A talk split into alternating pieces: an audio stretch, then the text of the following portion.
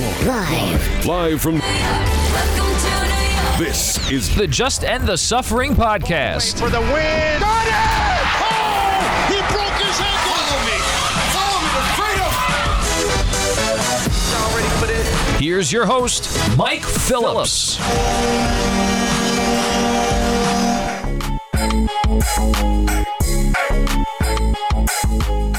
What's up, everybody? Welcome to the latest episode of the Just End the Suffering podcast, your New York sports talk and long suffering fan. I'm your host, Mike Phillips. I got a good show for you this week. We already did one episode like, previewing the Masters, talk about the Snyder Cut. This week, we're going to wrap up our covers of the NCAA tournament with Troy Moriello, the host of the Seeing Red podcast. To recap the national championship game, Baylor's big win over Gonzaga to win their first national championship. Talk about that. Talk about the latest in the coaching carousel, some headlines to watch for the offseason. All that coming up on the podcast in just a bit. Also, jump by our legal analyst, Phil Frayetta, to break down some of the sports legal issues of late, including we had the case in the NCAA up at the Supreme Court last week. We heard oral arguments on that case, break down what we learned from that, plus the fallout of MLB moving the All Star game from Atlanta over to Colorado. We'll talk about that with Phil in just a bit. But we'll get started with this week's op- extra opening tip. We're going to take a look at my big takeaways from the opening series for the Mets right after this.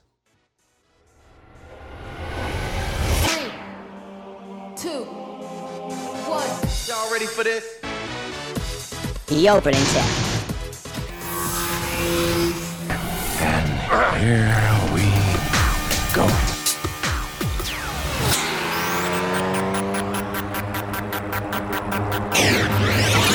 All right, opening tip here. Talking about the Mets on their first series of the season. They lose two out of three in Philadelphia against the Phillies. And frankly, they should have won this series. I mean, Jacob DeGrom had another win stolen from him because he goes out there for six shutout innings.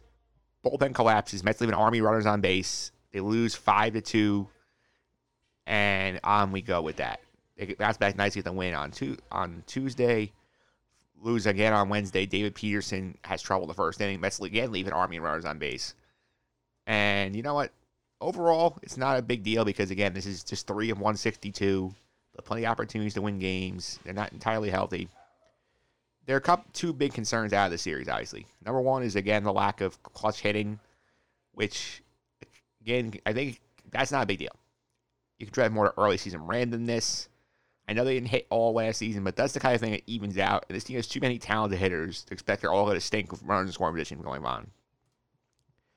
The thing you have to watch here with a raised eyebrow It's the bullpen. Because the bullpen has not been good. And, I mean, Edwin Diaz hasn't had a pitch yet because they did not have a safe situation for him. But the other guys have looked pretty bad. Trevor Mays had two rough outings. He was the big free agent signing to improve the group. Aaron Loup in his first appearance got bad job here out of on opening day. Basically, he hit comes in to face Bryce Harper, hits him, and then gives up three runs. Miguel Castro had a rough second game in the first one. You know, he had a perfect game. He had one hit to the fence. Dellin Betances, we want to see if he can throw hard enough. We don't know if he'll do that yet. Jacob Barnes came in yesterday with the Peters and gave four runs when the Mets were trying to it closer and ended up pushing the game out of distance. This bullpen will get better when Seth Lugo comes in, but there are big issues here. Trevor May, I think, based on his tracker, he'll be fine, but this team doesn't have a proven lefty back there. There's sort of one last FU from Jeff Wilpon to the regime when he would not let them make the claim for Brad Hand, even though Sandy said, hey, if we were around, he would have done it. Having Brad Hand in this bullpen right now make a big difference. You don't know if you can trust Robert Gsellman yet. You don't know about what Jacob Barnes is going to be for you because, again, he's a guy who's grab off waivers. They're going to need trade for a bullpen arm, at least one. And we know Sandy's willing to do it in the past.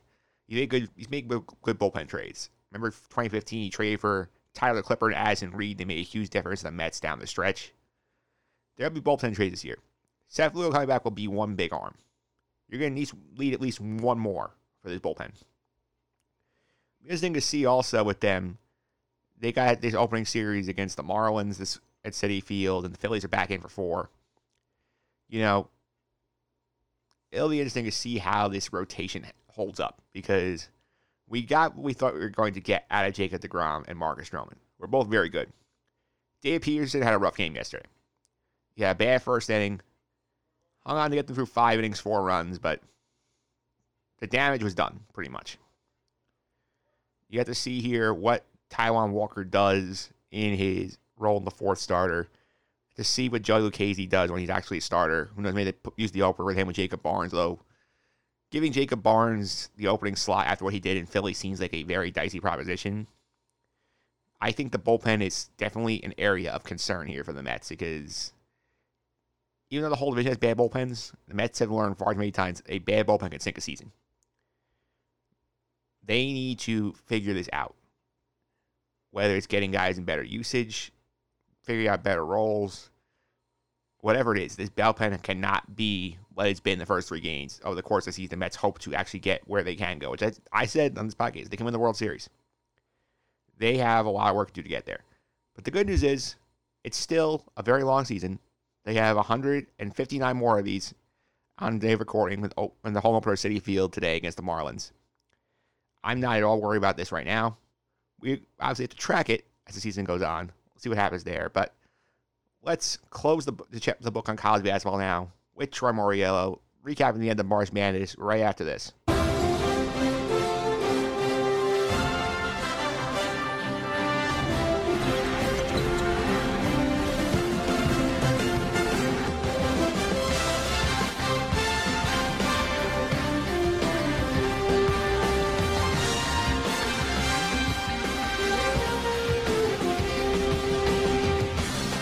All right, we are back here on the podcast, breaking down the end of March Madness, completing our journey through the NCAA tournament. Once again, the host of the Seeing Red podcast, Troy Mauriello here. Troy, how are you? I'm doing okay, Mike. How are you doing today? Pretty good. I feel like it's sad that this has to end because this is a fun run through March. Yeah, yeah. I'm happy that we got it. You know, I'm happy that we got it with uh, little to no interruptions, so that's good. And uh, yeah, it's sad that it comes to an end, but only a couple more months until next college basketball season starts, so that's good. Yeah, I also want to start off part by saying, you know, bravo selection committee, bravo NCAA, like getting through a 68 team in the middle of a pandemic, only one game cancellation. Well done. Yeah, yeah, we gave them a hard time a couple weeks ago, but uh, they seem to put it all together and uh, you know put on a tournament where yeah they only they only missed one game out of the I think 67 I think yep. that were supposed to be played. So yeah, I mean it's a pretty good percentage. Obviously, you would have hoped for all the games to be played, but at the end of the day, of the 68 teams in the tournament, uh, 67 of them had a, a real ending to their season, which is a, a, a, very good percentage. Obviously, you would have liked to see every team in your in your you know wildest dreams, but it's kind of the world we live in today. It kind of is. And since we did not get a chance to talk to you between the Final Four and the National Championship game, I had to ask you thoughts on the UCLA Gonzaga Classic. Yeah, uh, what a game that was. I mean, definitely one of the best college basketball games that I've seen in, in my lifetime uh, since I started watching the sport. Uh, that buzzer beater, I mean, I don't know if it's on you know par with the, the Christian Laettner buzzer beater because that's you know a Duke Kentucky game uh, or the Kris Jenkins one for the national title for Villanova a couple years ago. But man, that's that's an iconic shot that's going to live you know in history now for, for, for you know for as long as we we have college basketball. Uh, one of the best shots ever. It was crazy. It looked like when when Suggs shot, he, he kind of knew it was going in, which was awesome. But uh, kind of, you know, in my opinion, kind of saved the tournament a little bit because this was not in, incredibly in terms of you know the actual games was not a, a crazy interesting tournament. There were a lot of blowouts. Uh, didn't have a lot of the blue bloods, which kind of took the buzz out of maybe a lot of the games, and obviously the national title, which we'll talk to in, we'll talk about in a second, wasn't the best game either. So that game really is going to be kind of the defining um, you know memory of this tournament and it did in a way kind of i think save the tournament a little bit yeah, it definitely did. I think also this this shot, like you said, it's iconic. It's going to be up there whenever we play March Madness highlights on buzzer beaters. That's going to be right near the top of the list. Also, a little bit like the Endy Chavez catch for the Mets, where like it's a great moment, but they still didn't win. Yeah, yeah, that has a lot to, to do with it too. Yeah, um, you know, I, I guess we can get into the national title game a little bit. I think that that maybe had a little bit of an impact on the title game. I would say just because you know you're you're playing basically a 48 hour turnaround. Uh, Gonzaga is you know after like we said hitting one of the most iconic buzzer beaters in the tournament's history and moving on to the title game and you're facing a team like Baylor who like you is one of the you know better teams that we've seen in the recent history of the sport I think that really impacted Gonzaga going into the national title game, kind of coming off of what was such an iconic, unexpected shot there. Obviously, they expected to win the game, but not in that manner. Uh, I think that really impacted Gonzaga a little bit going into the the, uh, the national final.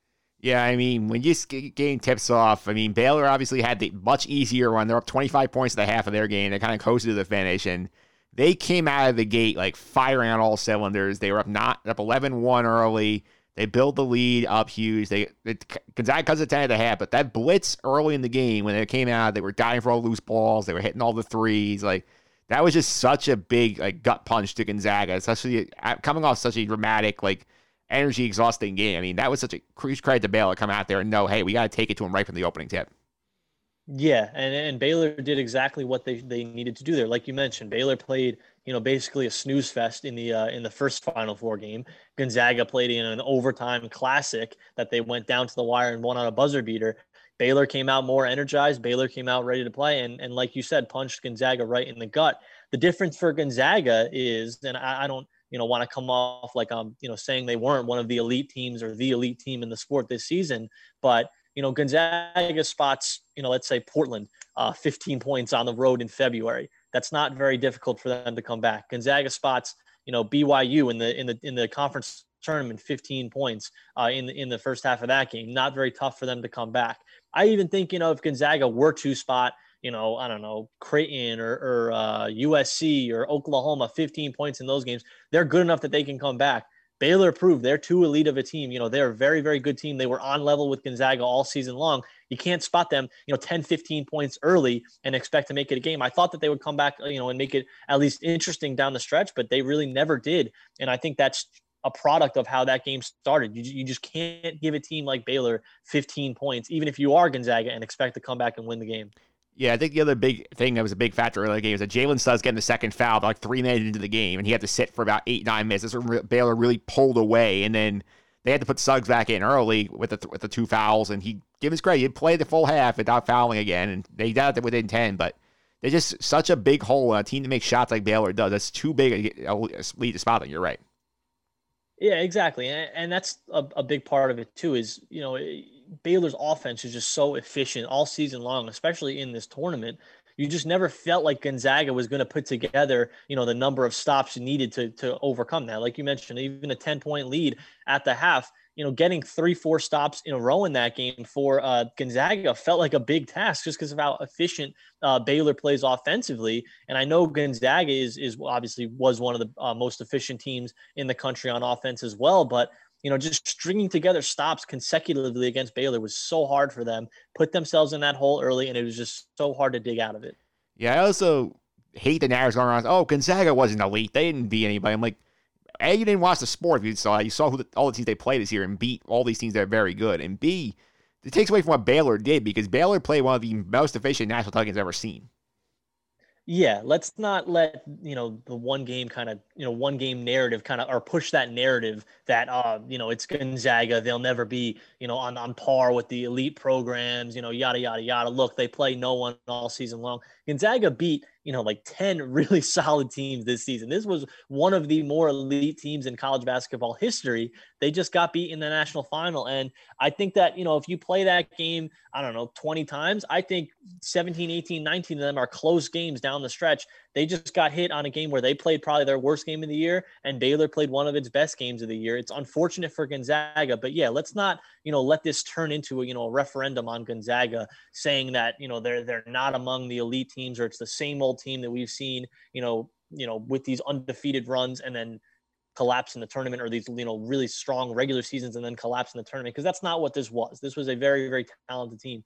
I will say though, even if they had gone undefeated, I I wouldn't have considered them among you know the greatest college basketball teams to ever play just because of the season that we were in and the conference that they're in. You know, going undefeated in the West Coast Conference is not the same as the ACC or the SEC or the Big 10, but I will say again, that doesn't take away from the incredible season that they had up to this point. Yeah, one thing that made them vulnerable, we didn't realize this at the time, but we saw this as this national championship game play, especially when Suggs got, hit the bench, is that Mark Few plays a very, very tight rotation in terms of guys he gives big minutes to. And like once Suggs goes out, like a lot of these bench guys, we're not giving them a ton of uh, here. Like Watson gives good defense. He's not trimming much on the offensive end. And Baylor's running eight, nine, ten guys who get quality minutes in that game. That's a difference, and especially a situation where Baylor got like basically a coaster free ride to the title game. Gonzaga had to fight tooth and nail, but guys playing 40, 44 minutes to get through UCLA.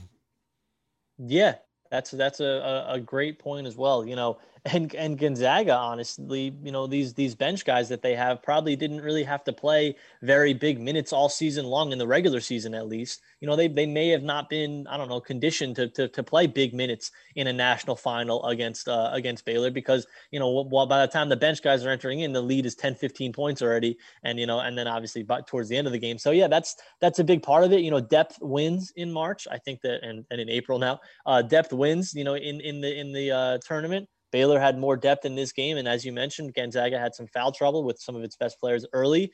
Uh, that'll impact the game as well. So, yeah, uh, you know, again, credit to Baylor for for the uh, incredible run that they had, and and you know, really blew out a lot of the teams that they faced this season.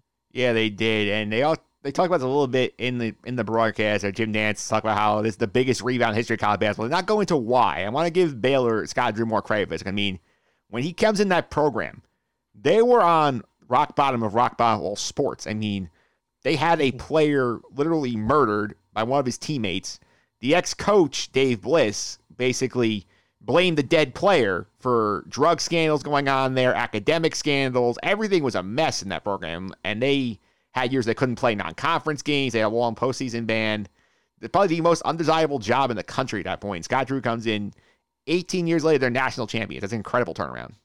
Yeah, and it, it, was kind of this, you know, slow build into the final uh, uh culmination of the title. You know, because Baylor has been, I would say, on the national scene uh, for the better part of the decade now. I want to say that they made the Elite Eight in like 2010 or 2009, so they've they've been around for a while now um, with Scott Drew, and that's you know that's you know a, a good point and a, and a good message for all these you know power conference programs that are down, you know, and I, I, you know, I don't need to name a few, but there's a bunch that have been, you know, down for, for years and years and years. If you hire the right guy, sure, it's going to take some time. It's going to take, you know, maybe a decade or, or, you know, 10, 15 years. But after a while, you can build into a winner if you have the right guy.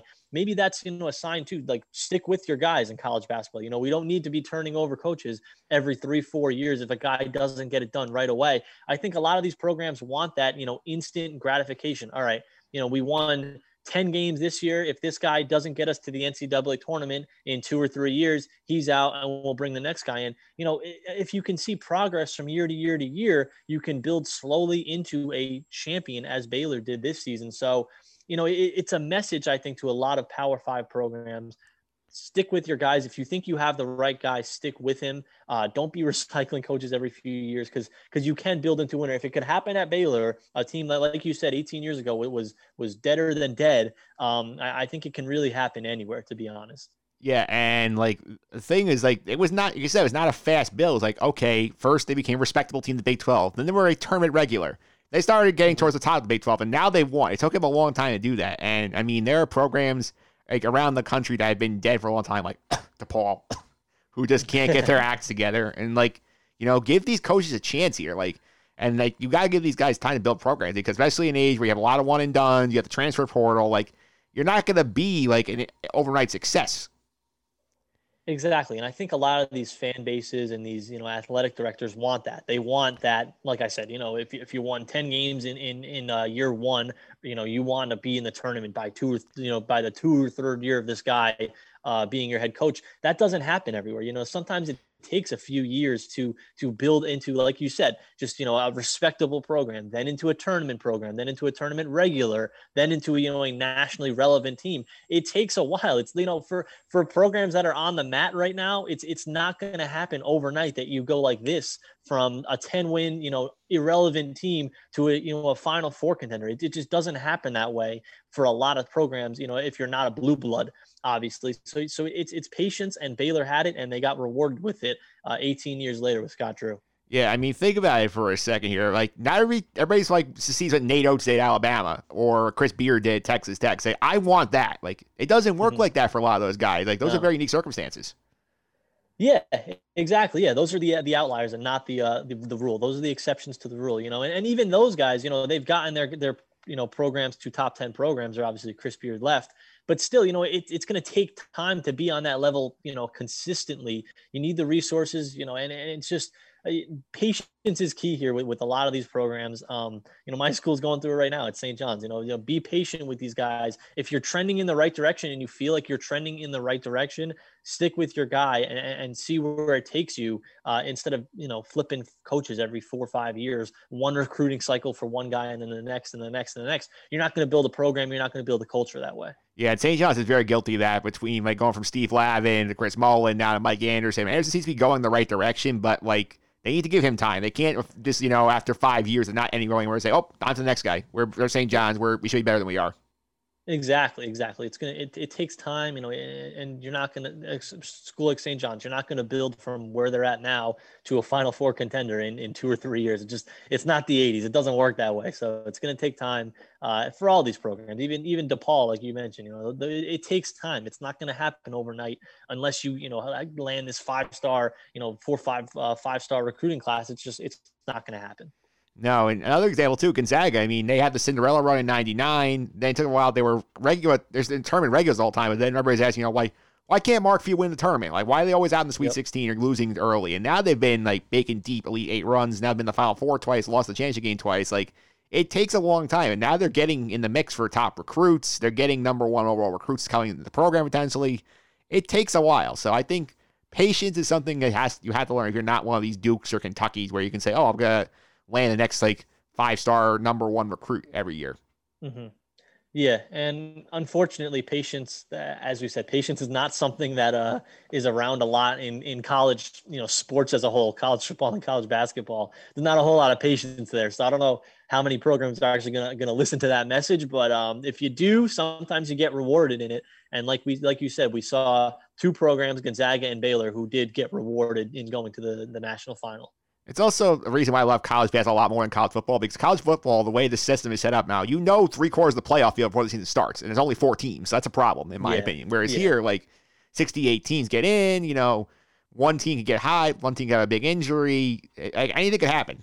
Mm-hmm. Yeah, college football, I mean, you know, if you want to compare the, the final four in each sport, I think college football every year you kind of know it's going to be probably what Alabama, Clemson. Ohio State, maybe one other Clemson, and then maybe one other SEC. You could, like you said, you could pick three of the four schools. You know, at the start of this college basketball season, sure, you probably would have said Gonzaga, and maybe you would have said Baylor, but you know, it, you know, no one was saying UCLA, and I don't think anyone would have said Houston either. So every year you get this with college basketball. You're you're not able to predict the final four in in November or December, and a lot of people aren't able to predict the final four in March. So that's why, in my opinion, it's it's the best tournament in uh, in the world. Yeah, the, by far the best like playoff format I think that, that has been invented. Definitely, I agree. And let's get to a little offseason nuggets here. We talked about North Carolina's head coaching search last week. They did stay in the family. They hired Hubert Davis. I think, you know what? I don't have a problem with it because Roy was there. Roy knows what Hubert Davis was doing. He said, hey, he can lead the program. I don't doubt it. It's one of those things where I wonder, like, how long a leash will he get? Because I've won, I know UCLA, UNC is loyal to the family, but if he does not get out hot here, and they've had some issues with players entering the portal, they're losing Walker Kessler. They had a couple of guys go over the draft. Like, you wonder at what point does UNC say, okay, Hubert had his shot. There's not many family candidates left right now. Like, do we go hire Jerry Stackhouse or Antawn Jamison if Hubert doesn't work out, or we go, finally go outside the family and look for a big fish? Yeah, yeah, that's that's definitely you know a, a question to ask, and I think that I, I, don't think it was a bad hire, like you mentioned. You know, he, has no, been on the I staff, like obviously yeah, he, he he's been there. He knows you know what the culture is. It's not like they're pulling him out you know from from nowhere or, or the NBA like Indiana did with Woodson and just kind of throwing him into the college team. He, he knows that sure, um, but I, I do wonder you know how how much of an effort they really made to to look outside of the family, as we always say. Um, you know they they what Roy left on the first, and I think they hired uh, Hubert on I think the fifth. That's a four day coaching search you know, I, I really do wonder how how much looking they truly did, or if it was a strictly, you know, we're hiring a UNC guy. That's that's my only real question there. And and like you said, you know, how long is it going to take him to build North Carolina back into a national title contender, uh, which they were really, you know, throughout the entire run of, of Roy Williams. I do wonder what his his leash is going to be like. If it's going to be something where he has, you know, like what we just mentioned, is he going to have four or five years to build them up to that national title level because with UNC obviously the the you know timeline is a little bit different there but I wonder how long he's going to have you know is is a tournament appearance enough to you know you know consistent tournament appearances enough, or are they going to want to see Final Fours and national championships, which is what North Carolina is known for? I'm curious over these you know first three or four years, uh, you know what type of, of of leash, as you said, he gets as a head coach, as a first time head coach too. Yeah, because part of this just feels like Matt Doherty vibes to me, where like if he ha- gets out slow, I would not be surprised if after four years they say, okay, we're gonna move on and go somewhere else. Yeah, and, and we talked about last week. I mean, North Carolina is is a premier job in the sport. It's one of the I think you know I think their AD said it. We think it's the best job in the sport. It definitely is one of the you know four or five best jobs in the uh, in all college basketball. So you do wonder if it doesn't you know if you don't see that progress after a few years, could they go to anyone? You mentioned a couple of candidates. You know, I don't know who's going to be out there in a couple of years from now, but it is a job that's a very attractive job that you can get um, almost anyone to at least take the phone call and listen. So I'm curious what the leash is going to be like for Hubert. Yeah, that's also a good point because they're in a spot where they know, like, okay, we like Hubert. We'll give Hubert a chance, and we know if it doesn't work out, we're North Carolina. If we call you, you're picking up the phone. You're not going to hang up on us. Mm-hmm. Exactly, and that's like why I'm a little um, intrigued. I guess I don't, don't want to say critical, but it, it's interesting that that the head coaching search was so quick. Uh, that it didn't really, you know, have some time to play out. Obviously, you have to move on quick with the way the college basketball is nowadays, with you know players, you know, moving in and out. You know, the guys on the program want to know who their head coach is going to be, so they had to move quick, sure. But you're North Carolina. You could have called anyone in the country, and like I said, they would have picked up the phone. Um, so it's interesting that that it happened that quick and that it happened, you know, with I guess some people would say an underwhelming hire, considering some of the names that were maybe out there with Hubert Davis. So that's the one thing that that that interests me is that you know you you probably could have had this you know long national coaching search, and I wonder just how much the current state of college basketball maybe affected you know where they went uh, with this coaching search, just because they wanted to turn around so quickly and get a new guy in there. Yeah, I also think there's also a little bit of the Juwan Howard syndrome here, where it's like, oh, he's a successful alum. He Yep. played in the NBA. He'll connect to young recruits that way, in a way that Roy doesn't anymore. So I could see the logic there. Yeah, and, and him being on the staff as well helps, you know, retain the guys who are already there. You know, it's not a totally new coaching staff coming in. It's the guy who they know uh, is, you know, just being promoted. So yeah, I, I really think a lot of it had to do with with the current state of college basketball and just trying to kind of keep as much as they could in place, you know, uh, of recruits and of guys that are currently on the roster. Yeah, and for the second week in a row, we had major breaking news on the coaching front right before we recorded.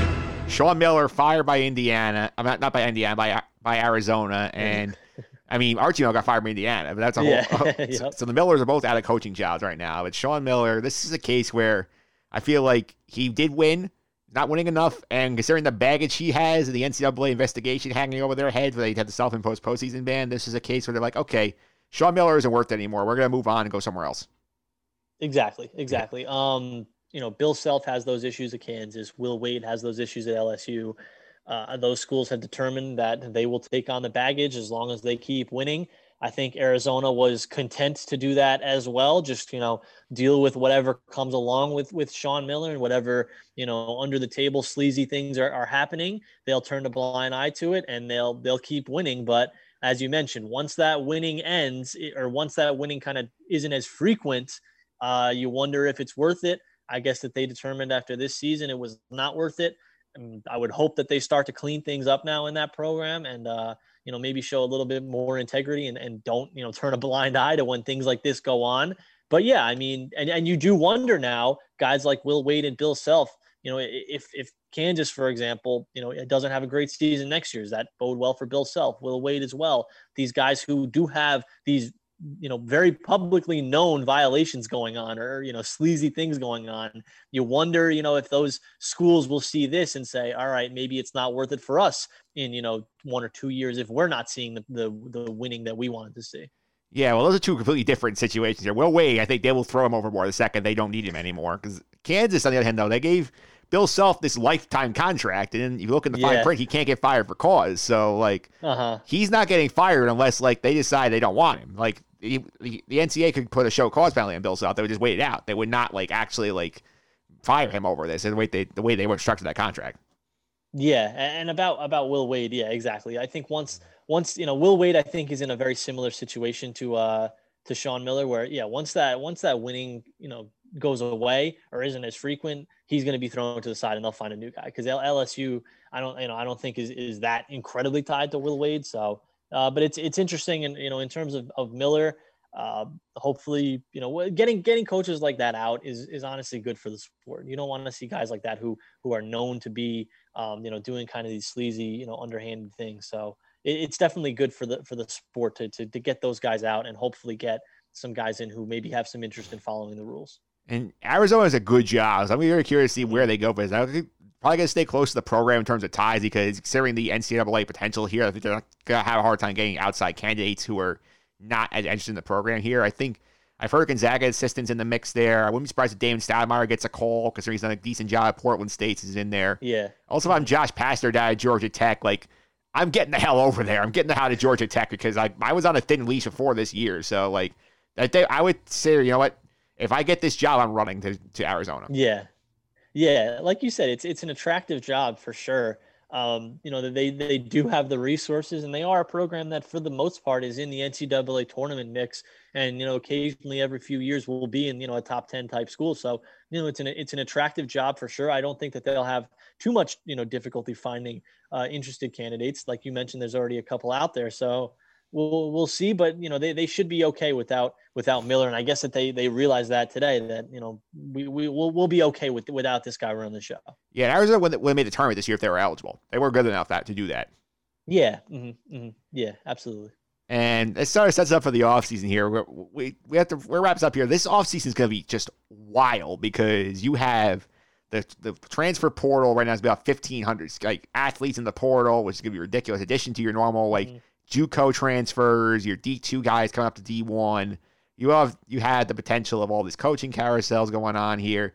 You have the one-time transfer rule in play where that probably get passed because you have a situation now where you can transfer. You don't need to get the waiver from the NCAA because oh my grandmother lives near campus. I'm going to be near her, so I want to play in front of her. You're not going to have to do that if that law passes. Mm-hmm. And yep. it's just there's so much chaos going on here. I haven't mentioned the seniors yet who could all have the extra bonus year for eligibility because I know most of them are not going to take it. Some key ones will.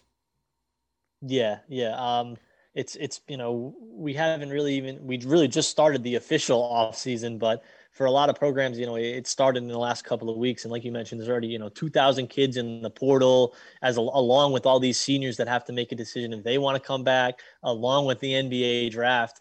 I mean, it's the landscape in college basketball is is so totally different, and we may never see any. We will never see an offseason like this again for sure. But just in general, I don't think that we're going to see, you know, the the four year player, the three year player, even the two year player. I think those years are, are kind of done uh, in uh, in college basketball. You know, the the days of, of of recruiting a guy and having him stay at your program for four years, eh, they're they're pretty much out the window now with with all these options that these guys have going forward.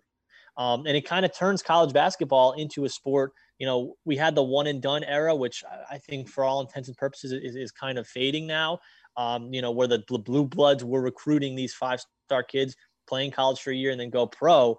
Uh, we're kind of seeing that now with, with, all college basketball, where it's just I'm going to recruit a kid, I'm going to have him for a year, and then we'll see what happens after that. I think that we're all kind of going in that uh, in that in that you know line of direction now. So very interesting to see this this offseason. It's it's going to be the crazy. It's already been absolutely wild, and it's going to be uh, even more crazy as as we progress through April and May, and have, like I said, these NBA draft decisions, more transfers, and and recruits coming in. Yeah, I think the crazy thing here is just like you know, especially like a lot of these kids. It's it's, it's a lot of movement between the player who's at the high major who doesn't hasn't gotten the meds that he wants. And you know, I'm not going to mm-hmm. stick it out and earn my meds. I'm going to go somewhere else. So I have a clear path to playing time. Or you have the kids who are from the or from the low majors and the mid majors who are just in that level. So, I want to play high major, try and improve my draft stock and get my chance to at least boost a chance to play overseas and play against better competition. So, like, that was going to get accelerated this offseason because if you have the super seniors who can come back because the NCAA granted them the extra year for COVID, I mean, they don't count against the scholarship list they stay at their current program, but if they transfer, you have to count on the scholarship list. So that's also an interesting wrinkle.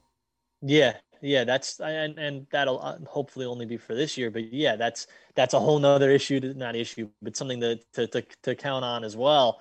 And you mentioned about you know the, the types of kids that are transferring. I think there's just a lot of kids out there that are saying, "Let me see what's out there." You know, I, I can always return back to my school. Just because I'm in the portal doesn't mean that I can't go back to my school unless they recruit to replace me. Um, let me see what's out there. You know, I think that you're seeing a lot more of that. Like you mentioned, you're seeing a lot more of of mid major or low major guys just saying, "Hey, let me let me see if you know a, a high major wants to take a shot at me." I think you're seeing a lot of high major guys say, all right, let me enter the portal and, and, maybe I can get a chance to play 30 minutes and start somewhere, you know, as opposed to the 15 minutes I'm playing here. So, you know, if, if there's one or two things that guys don't like at their school, it, it's worth it for them to just take a look and see. And, and as we said, you don't have to sit out the year. So it, it's a totally different, different landscape for sure. And it's, it's interesting to, to, to see it play out so far over the last uh, couple of weeks. And it's, it's only going to get more crazy now over the next month or so. Yeah, and I also think it's interesting to look at these way too early top 25s because those are always fun because that's even crazier now because a lot of players yeah. haven't made all the decisions. But like one thing that's interesting here is tracking what happens to Gonzaga because obviously Jalen Suggs and Corey Kispert are going pro. I think for me, they are in the favorite to get the number one recruit in the class, Chet Holmgren, right now. He seems to be leaning that direction. He's not made his announcement yet, but if they get him, or if Drew Timme comes back, that's the other op- for option here because he could go NBA, but I think he might be better off staying another year. I think they're still the number one team next year because they look at their bench. They have all these recruits that are top guys, just didn't play much. And have him in there. You have some recruits coming in, some good high profile transfers. They're gonna be right there. Yeah, I, I think if you if you had to pick a team that uh, is going to be you know the number one going into next year at as of right now, you know seven months in advance, it's probably Gonzaga. But um, like you mentioned, I mean those those way too early top twenty five lists, they're they're always exactly what they say they are. They're they're way too early. But in a year like like this or an off season like this where you're having hundreds of guys you know switch schools every single day uh, it's just so hard to even consider those right now to be honest and uh and kind of handicap who's going to be you know in what spot next season. So very interesting to see this off season but the, those those lists are always crazy, and I think this year especially, it's it's it's almost not even worth worth discussing them. You know. No, I think there are a couple of teams that do pop out be interesting. Number one is UCLA because if Johnny Juzang ends yeah. up staying in school, not going in the draft, that's an unknown because he had a great term. He could have boosted his stock. I think he's probably better off going back for one more year. They bring back basically everyone. They have a bunch of good recruits coming in. Let's say Chris Smith actually decides to take the the extra year after he hurt him hurt his uh, foot during the regular season, and had trouble working out for the scouts. I think you know what? Why not? Like, I think this team could be a Final 14 again if everybody comes back. Yeah, yeah, and, and Juzang is, is the big one for sure. Uh, I I'm not sure if he's even he's announced it yet, but I would assume he's going to test the the waters for sure and uh, see what's out there in the NBA, and then and then you know see if uh, make his decision from there. But like you mentioned, I think he would be he would be very very well served coming back for a year and seeing where it takes him on draft boards next year uh, for him in terms of you know accomplishing things he's already gone to the final four so i wonder if that maybe takes out some of his motivation to return back to school in, in that regard but yeah in, in terms of improving his stock uh, definitely can't hurt to come back for a year and then see where you're at um, you know, you know, in 2022. But it, it's so hard to get into the mind of these of these kids. Um, you know, with all the people that they have, you know, making decisions with them, you just you're not really so sure, really anyone, uh, in terms of what they're going to do. You know, in terms of going pro, transferring, staying with their current school. It, it's it's so hard to, to to try to figure out, you know, where each individual guy is going to go. I think, yeah, I think also the otherwise I want to track of the blue bloods because I obviously think Duke's going to be much better off than they were with the normal off season. I mean, they're going to lose. I, I think Matthew Hurt probably going pro because it makes the most sense for him to do it after that year. I don't know how much more can accomplish staying in school, but like they have a good recruiting class come in. They could get another big guy in Patrick Baldwin, one of the top uncommitted recruits on the board, is leaning towards Duke right now. I mean, I think the Blue Devils will be in the at least the top 15 next year. Yeah, yeah, and they they gotta they gotta improve next year. I mean, all all the blue bloods, you know, Duke, uh, Carolina, even with their new coach, uh, Kentucky, especially those, those schools, they gotta have a bounce back year. You know, you I can't see you know these blue bloods being you know you know non-tournament teams uh, for a second year in a row i just that's unheard of to me so yeah duke i think is on a lot of people's uh, radar as like a top 10 top 15 team I, I, again i just I, I can't see a world where duke is not in the national title picture really two straight years or at least you know in the top 25 uh, two straight years i just I, I can't see that happening so if, if i had to, to, to pick i would say duke for sure is going to be a top 10, top 15 team, at least going into the season, and then you see where, where it goes from there. And I think there's also one massive wild card in the mix is that Michigan State has a commitment from Emoni Bates for 2022. Yeah. And he's he's hinted he might reclassify. And Emoni Bates is probably the best pro prospect in the next two years because he's running favorable comparisons to Kevin Durant. And If he play, if he reclassifies and plays in Michigan State, which is still a big if, because there are a lot of people who are convinced he's not going to go to college. He'll just take the G League route Yeah. and just get the money right away. But if he does, they're a top five team with him on the floor. Yeah, definitely. I remember when he committed it, the whole thing was like, is he even going to play college basketball? You know, that, that's cool for Michigan State, but is he even going to play? Yeah, if he does, that would be obviously the, the best case scenario for Michigan State is him not only playing, but reclassifying to be uh, eligible next season. So, yeah, that's that's a huge question mark. Just, you know, one of, of many for uh, for all college basketball. But yeah, if he's on the court for them, they're instantly a top team, a national title contender for sure. Just because, like you mentioned, I mean, he's he's really one of the, the better prospects I think that we've seen come out of high school in, in a long time. So, uh, you know, I think he's already kind of the, the number one pick for his draft here. So, yeah, he's definitely a game changer for them if he does decide to play to play for them first of all, and second of all to uh, to reclassify to this season. Yeah, I think that's the key with them because, like, if you remember what Zion was like a couple years ago for Duke, you would get those Yeah. Emoni highlights every night from Michigan State if he plays. Yeah, exactly. Yeah, and and and you know you know what Zion did for Duke, uh, number one team in the country. They obviously fell short in the tournament, but certainly a title contender. You know, whoever you put around uh, Bates is gonna is certainly gonna you know elevate themselves at Michigan State for sure. So very interesting to see. He'll have the decision to make, and and I'm sure that we're all going to kind of wait and see what he does, as as well as you know thousands of other players uh, in the portal right now, in you know in recruiting right now. It's it's it's like I said, it's just it's an off season that we really haven't ever seen before. Yeah, and we'll leave it here. I think it was a fun ride, Troy. Thanks for taking all the time to go through March Madness. Before I let you go, follow on social media. Keep on some of the stuff you're up to on, on the Seeing Red podcast. Yeah, definitely. Uh, you can follow me on Twitter at Troy Mauriello, uh, M A U R I E L L O. If you're a St. John's fan, I do the Seeing Red podcast that covers St. John's basketball. Um, in the off season, we usually do podcasts a little bit less, but with this off season, there's been really news every single day, so I'm doing one every single week, pretty much. Uh, so definitely check that out if you're a St. John's fan. Yeah, absolutely. Have you been also following the craziness from the NCAA Supreme Court case last week? Because that, that was wild. What was going on? Uh, yeah, a little bit on and off. Yeah, some some of that, um, for sure. But yeah, I mean, NCAA and court is always a fun combination. Yeah, I can take a deeper dive into that with our legal guy Phil Frietta right after this.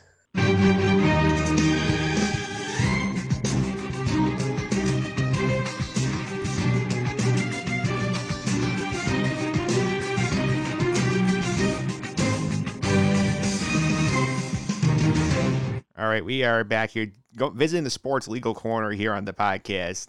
It's not always we pop in here, but we did have a couple interesting things to discuss this week with our legal analyst Phil Frietta. Phil, how are you? I'm doing well, Mike. I'm happy to be on here talking to you about legal issues that are not related to coronavirus, also. Yes, this, this is actually what we originally designed the segment for, stuff like this. Yeah, this is, uh, I think, the first time we've done this in well over a year because of all the coronavirus issues. So uh, I'm excited to get back to normal, so to speak. Yeah, I have a feeling we'll be talking to you down the line for MLB CBA stuff and figure out what's going on with that. But right now, we're going to talk about two things that have happened in the last week that are of interest to the sports audience here. Number one, we're starting with the NCAA and the Supreme Court, and they had a rough time there last week. Can you explain to me, the audience, what was the NCAA trying to argue in the Supreme Court? Yeah, so uh, let me, this is going to be a little bit of a drawn out explanation, but let me start from the very, very beginning of the lawsuit. So uh, the lawsuit challenges the NCAA's ability to restrict uh, payments and other compensation to student athletes. Uh, it argues that it's an antitrust violation. Uh, antitrust law, you listeners may know it better as monopolies and things like that, but essentially you can't form anti-competitive agreements with your uh, competitors to price people out of uh, a market. So the lawsuit alleges that the NCAA is that it's an anti-competitive cartel in in essence. Uh, so the lawsuit got litigated. It went all the way. The trial court issued a decision that said, "Yeah, the NCAA they can do that for uh, non-education related benefits, but they can't do it for education related benefits." Uh, then it went up to the intermediate appellate court. The intermediate appellate court agreed, and the NCAA asked the Supreme Court to review it, and the Supreme Court said yes. And the fact that the Supreme Court said yes got people pretty interested. The Supreme Court only takes about 3% of its cases that it's asked to take. They have discretion on which ones to take, and they don't take most of them. And the fact that they took the case was interesting because education related benefits is a very, very narrow exception to that rule, right? Uh, it, it includes things like scholarships, for instance. The NCAA can't cap the value of the scholarship. But the Supreme Court took the case anyway. So it made people think, well, maybe they want to do more than just this narrow little exception that the other court carved out.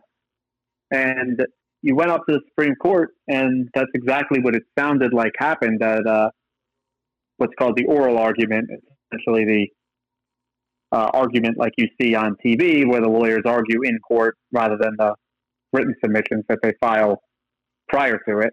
Uh, that, and that argument happened, and based on the questions that the NCAA lawyers were getting from the Supreme Court panel, it sounds like the Supreme Court is prepared to really make a drastic change to college sports. Uh, the NCAA tried to argue that, look, uh, you know, this is important to protect the concept of amateurism.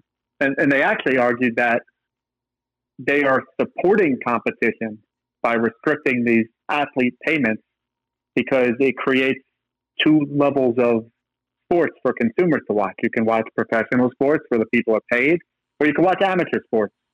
And their argument was that uh, that it's important for us to do that. And you know, if if we can't control the compensation that these guys make, they become professionals. Uh, but the Supreme Court panel was just not having it. They were very hard on them, and it was bipartisan. The liberal judges, the conservative judges were, you know, all, all basically questioning and saying, "Well, isn't this a cartel? Isn't that what you're doing? You're you're restricting how much money these guys can make for no real reason. Other, I mean, Justice Thomas, who is notorious for not talking, even said, "Well, does the NCAA have any concern about the college coaches? How much money they make?"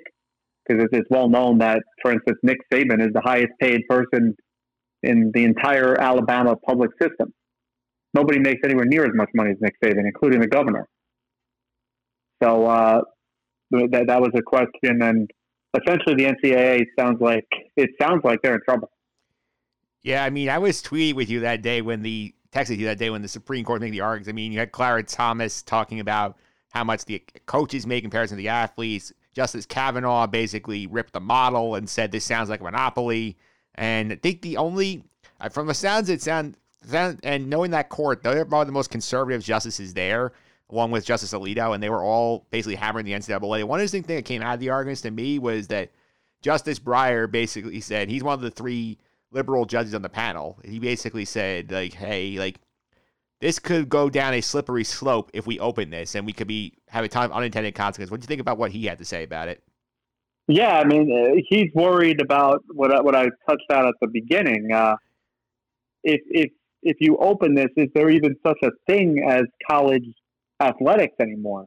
Uh, and it it seems like there's not. Uh, and that was one of the arguments that the NCAA made was, hey, wait a minute, uh, we we cannot operate if you make us pay the student athletes in some in some respects, it's going to ha- it's going to cost us millions and millions and millions of dollars, if not billions, to the point where we can't have the vast majority of college sports, which, as you know, Mike, are not profitable.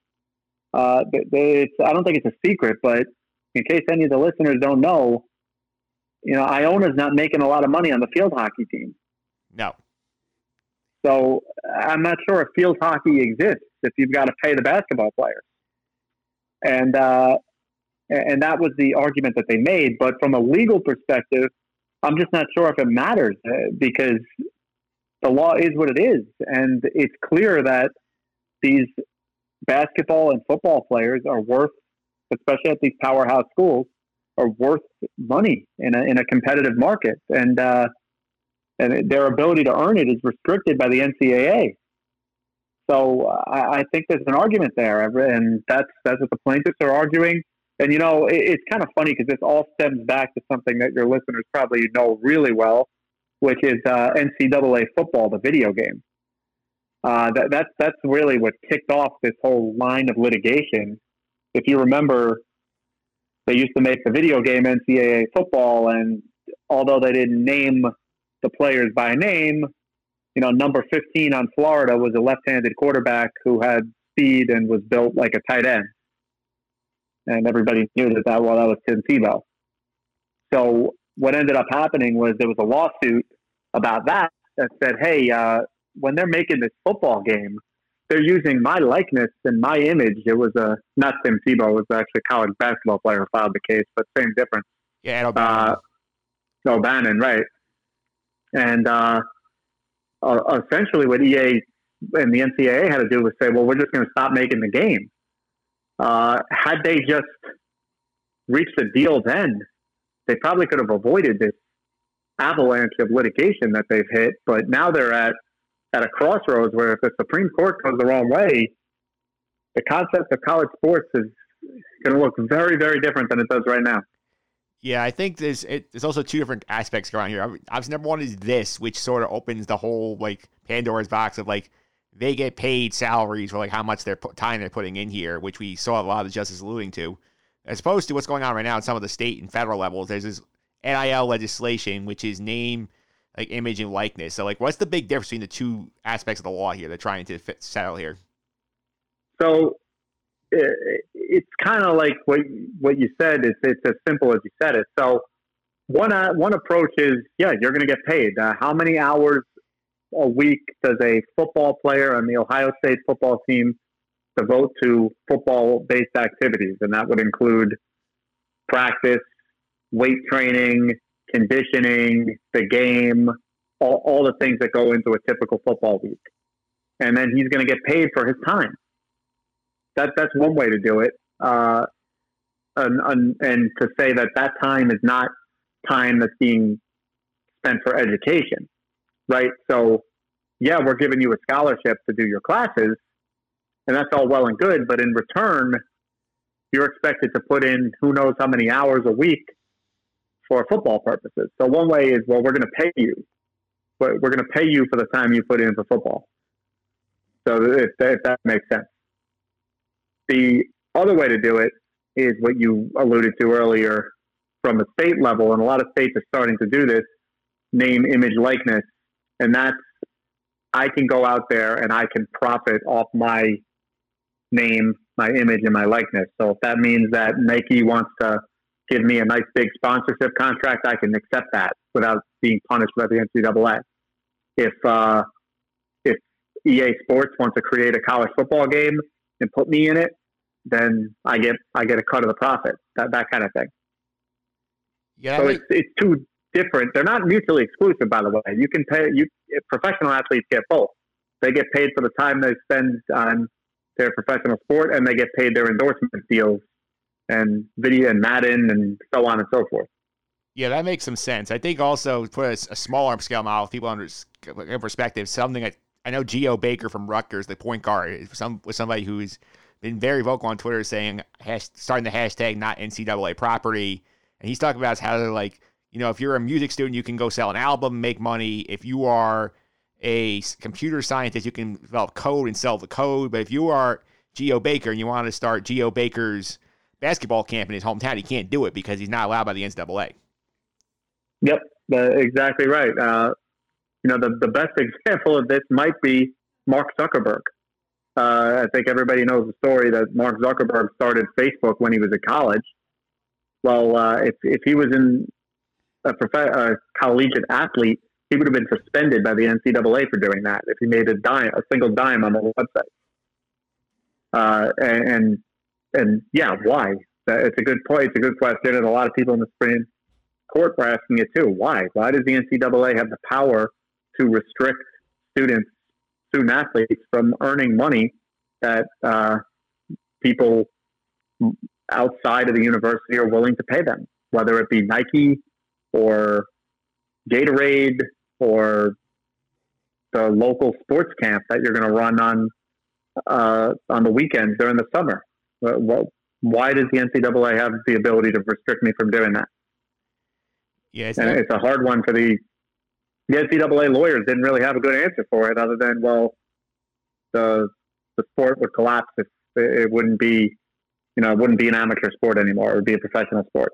That, that was really the only answer, and I'm not sure that's going to fly legally. Yeah, I think there's definitely gonna be a lot of reckoning coming for the NCAA in the next like couple of years. Because between that, we have a lot of reckoning in terms of t- Title IX trying to promote equity between the men's and the women's sports. This is not the le- this. I feel like the NCAA is going down a very bad path of what what their traditional business model is. That yes, and that's a good point too that you brought up Title IX uh, because this this is going to pro- it's going to pose huge Title IX problems for the NCAA because uh, men's the, the only really profitable college sports that anybody runs is a basketball program and a football program. I don't I don't believe you make any money on any other college sport. That's correct. So, and and that's for men, not women. So it becomes very very difficult with from a Title IX perspective. Well, now what are we going to do? Are we going to cut the baseball team? Are we going to cut the volleyball team? What are we going to cut to make to allow us to operate at a profit on men's basketball and men's football? And you need to have some sort of reciprocal female sport. So you can have women's basketball, then you got to have some sort of a women's sport to reciprocate football. It, it becomes a legal mess. And the NCAA, I think, is, I alluded to this earlier, I I just think that they've approached this poorly. I think they should have tried to settle this dispute years ago, uh, reach some sort of a compromise that would allow them to continue to operate, but they took this line in the sand approach and it, it may backfire now. Yeah, it certainly has. I'll put a pin in that one because that one's going to be something that's going on for a while. The other big news here was Major League. Yeah, and Yep. before we move on, I just wanted to clarify, just so that everybody knows, the Supreme Court will decide this case by the end of June. That's when the term ends. So an opinion will be issued by the Supreme Court before the end of June. So it's coming up. Yeah, so that's something we'll put a pin in. We can definitely check back in on that once the ruling is made, break down what it means for the NCAA. But the other big news of the week Major League Baseball moving the All Star game out of Atlanta and moving it to Colorado. I think this is pretty clear. This is entirely due to, to the controversial Georgia law SB 202. Yeah, uh, they, they, Major League Baseball said as much. Uh, that, that's why they did it. Um, so, so we don't have to speculate. That's what they said. It is what they said, and I mean, I like we've seen some of the legal like analysts break down SB 202 as a controversial law that's been basically called Jim Crow on steroids by President Biden uh, and by a lot of voting activists and Republicans been saying, "Oh, voter security, election security." Like, what is the most like controversial aspects of this law in your opinion? Well, the, the law has a lot of controversial aspects. I think the most controversial aspect is the context in which it was passed.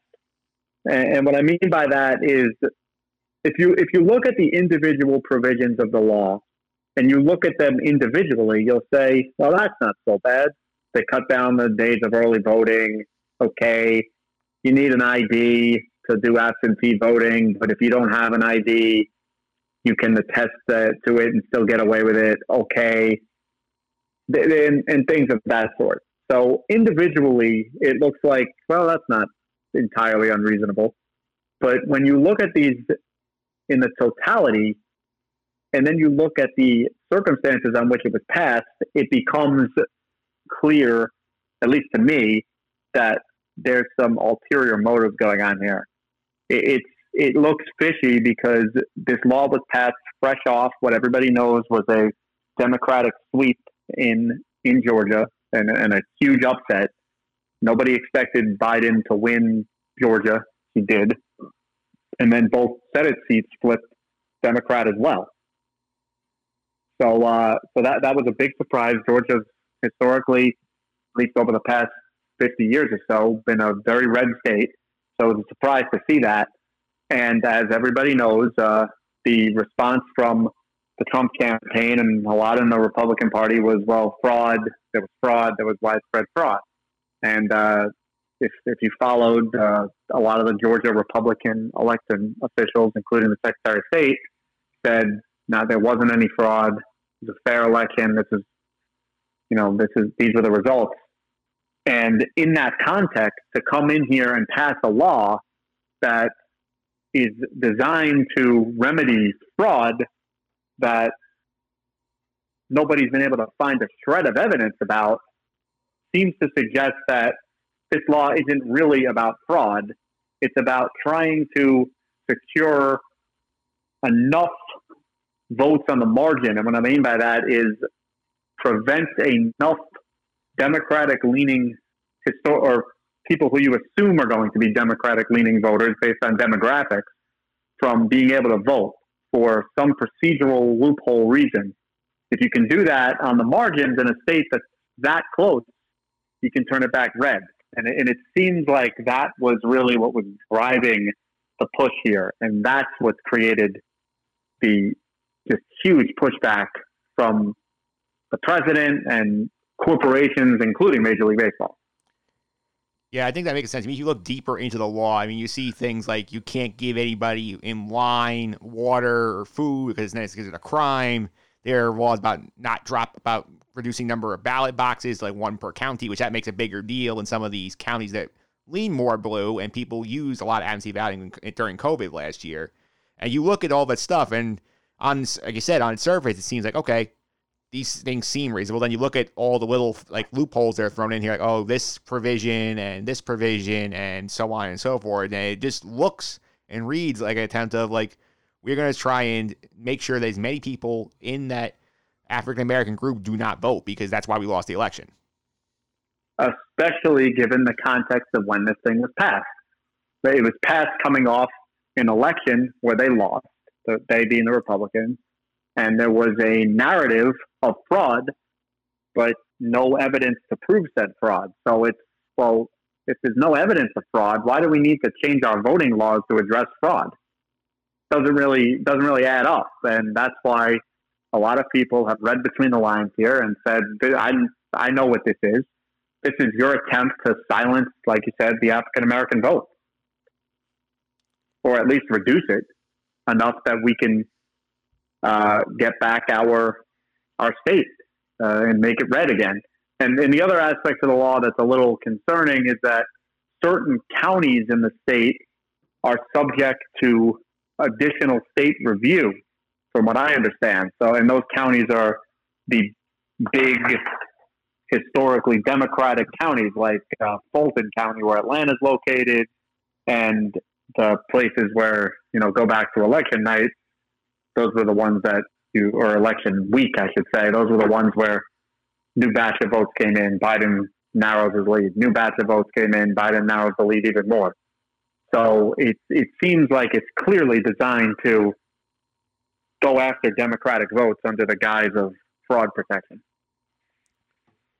Yeah, it definitely makes some sense. And I also want to note here also that the response from the Braves was very clearly pointed in terms of like they took no shots at the law. They basically blamed the league and said, "Hey, we had nothing to do with this. You're depriving our economy of this." What do you think of how the Braves responded to the move?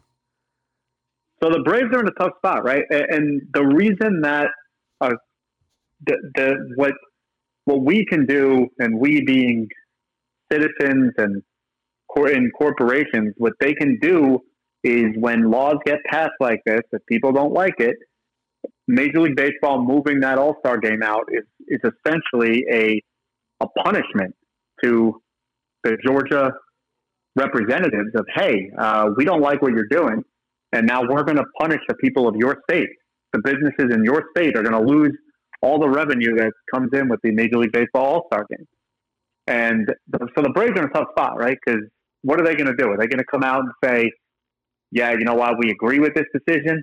Because if they do that, they really jeopardize and harm their own fan base. So I, I don't know what they could do other than what they did, which is to kind of say, look, we don't support it. Uh, we're, we're sorry for our fans and because ultimately that is what happens. And, and it's a little upsetting in that respect, right? Because the people who are going to suffer from this decision are not the guys in the Georgia legislature who passed this law. it's the guy who owns the bar down the street from uh, from the hotel where people were going to be staying for the All Star game. That does, and the guy who had tickets to the home run derby and was going to bring his eight year old son. Those are the people who really suffer. Yeah, it's certainly fair. I also do want to give credit to the league here. This is def- this is the right decision to make because I get that this is much different environment than they had 10 years ago because 2011 they were facing heat because of controversial immigration laws in Arizona when the All-Star game was at Chase Field. They opted to leave the game there, but given the way the climate has evolved in this in this time with all the movement, especially in terms of the get out the vote initiative, like MLB would have had a huge PR problem. They left the game there because you would have the potential of stars like Mookie Betts saying, I'm not going. You could have Dave Roberts, the manager of the Dodgers, say, I'm not going. You could have had a lot of PR nightmares. And I think it was good for the league to actually back up its promise and say, hey, like we support the getting the vote out and not just playing it lip service by leaving the game there. No, I think the I think MLB made the right decision too, uh, and I don't want to be construed as saying they didn't. Uh, MLB doesn't have the power to say that we're going to overturn the Georgia election law. So they did what they could do, which is you want to pass a law like that, that's fine. We're going to take our All Star game, we're going to move it elsewhere, uh, and, and, that's that's the, really the only thing they could do. So, I, and I agree that it was the right decision. I think they avoid a PR nightmare. I think they actually come out ahead. And I, I also think it was a good decision from a collective bargaining pers- perspective. You alluded to that earlier. That's, as everybody knows, the CBA is coming up. That's going to be a heated negotiation. And now at least you don't have the players saying, hey, you know, you wouldn't even give us the All Star game when we told you we were upset about it. At least you can get past that issue and have some showing of good faith that you guys can agree on certain things. Yeah, I do think we've seen a lot of times like these controversial laws. The sports tends to be the precursor to try and bring about change. I remember back in 1993, the Super Bowl got pulled out of Arizona because the voters there refused to recognize Martin Luther King Day as a national holiday.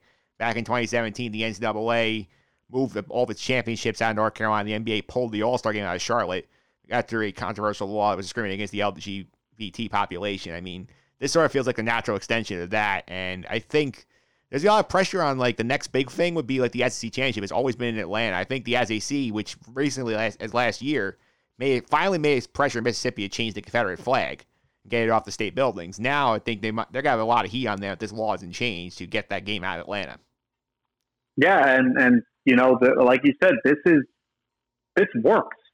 Uh, North Carolina, you mentioned that that law got overturned a couple of years later. That's no longer the law in North Carolina. It, it related to transgender individuals and what bathrooms they had to use.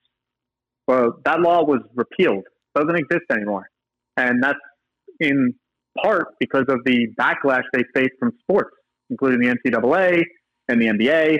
And uh, yeah, these are these are meaningful things. They're huge revenue grabs for cities and if you move the game out of there, it it hurts the state of Georgia. So uh, we'll see the out the how this plays out. I know that there's been a, a rallying cry on the from some conservative voices in America to boycott Major League Baseball, boycott Coca Cola, boycott anybody who is a problem with this Georgia law.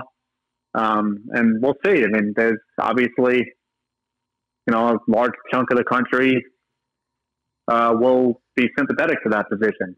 And we'll see if people will boycott Major League Baseball over it. Uh, I saw what was kind of ironic was what happened in Texas on opening day.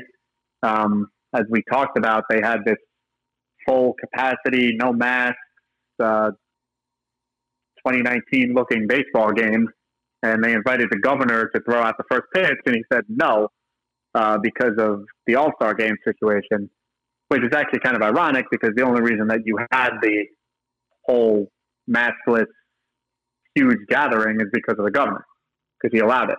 So it's a, it's it's a little little ironic, but that that's that's where we are, and uh, I think that Major League Baseball has the power to be a voice of uh, of change for for things, and uh, I'm glad to see them step up. Uh, and and the last thing I'll say on it is, I know a lot of listeners are probably saying, well, you know, I don't want politics in my sports.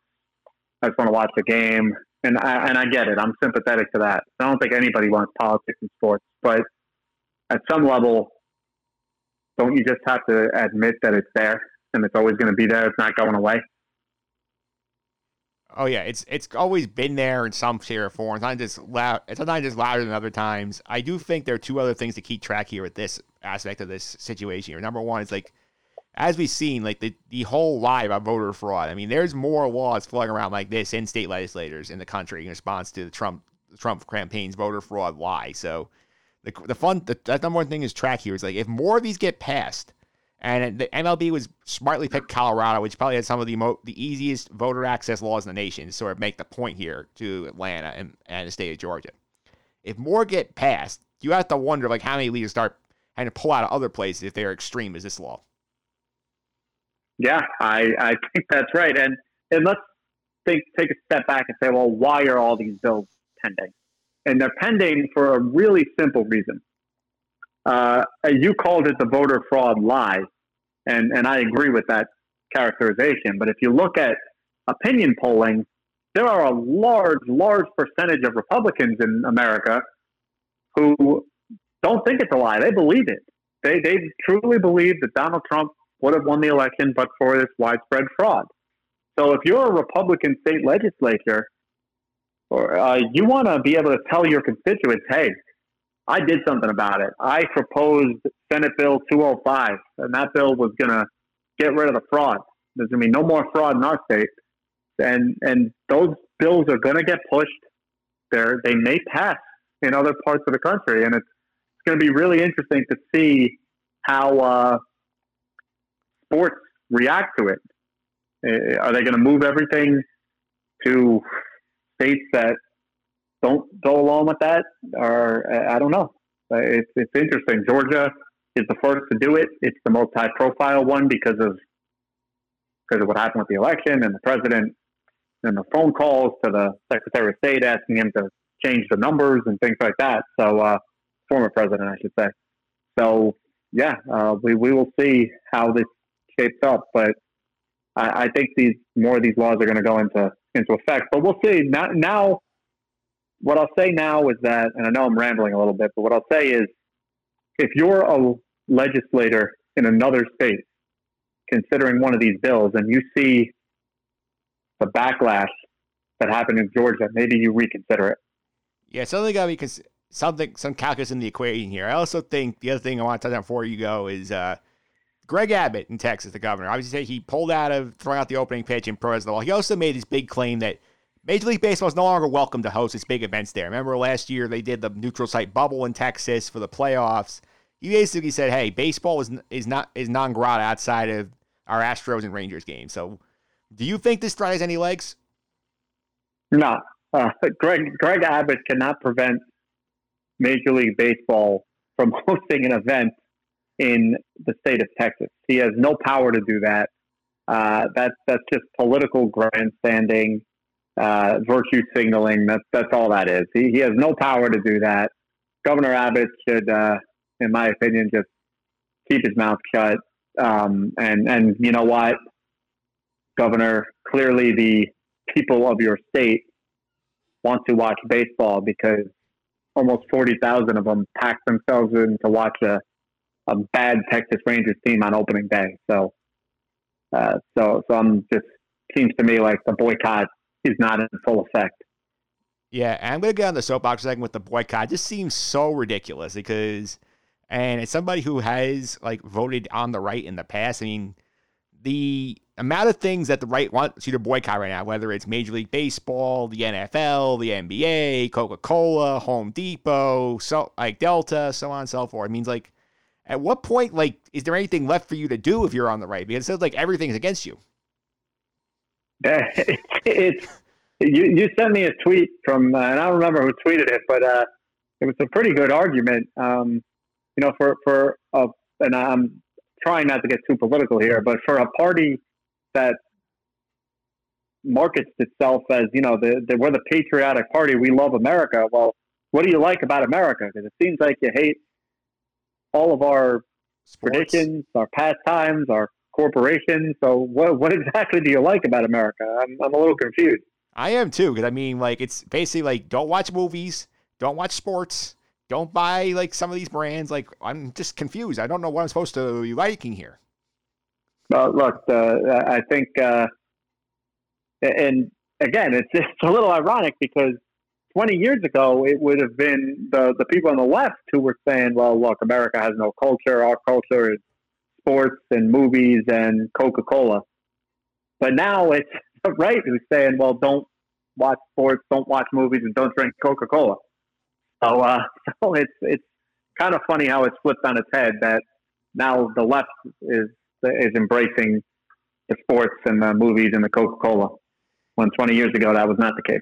Yeah. But uh, but yeah, I'm not sure what these what they're looking for. Uh, it's it's it's really concerning to me, at least, uh, that that we're going down that path. It, it's it's ironic. It, it's really ironic when you consider the whole cancel culture movement, and uh, you know we don't we don't believe in cancel culture. Well, sounds like you do believe in cancel culture because you're trying to cancel all these corporations for doing stuff that you don't agree with, which, hey, is your right. But uh, I, I don't know. I, I'm not really sure where they're going with this one. But I, I would, I think that what Major League Baseball is trying to do is, and and Coca Cola and Delta and so on and so forth, they're trying to show these these states, look, uh, we have a voice, and if you want to make these decisions, that's fine.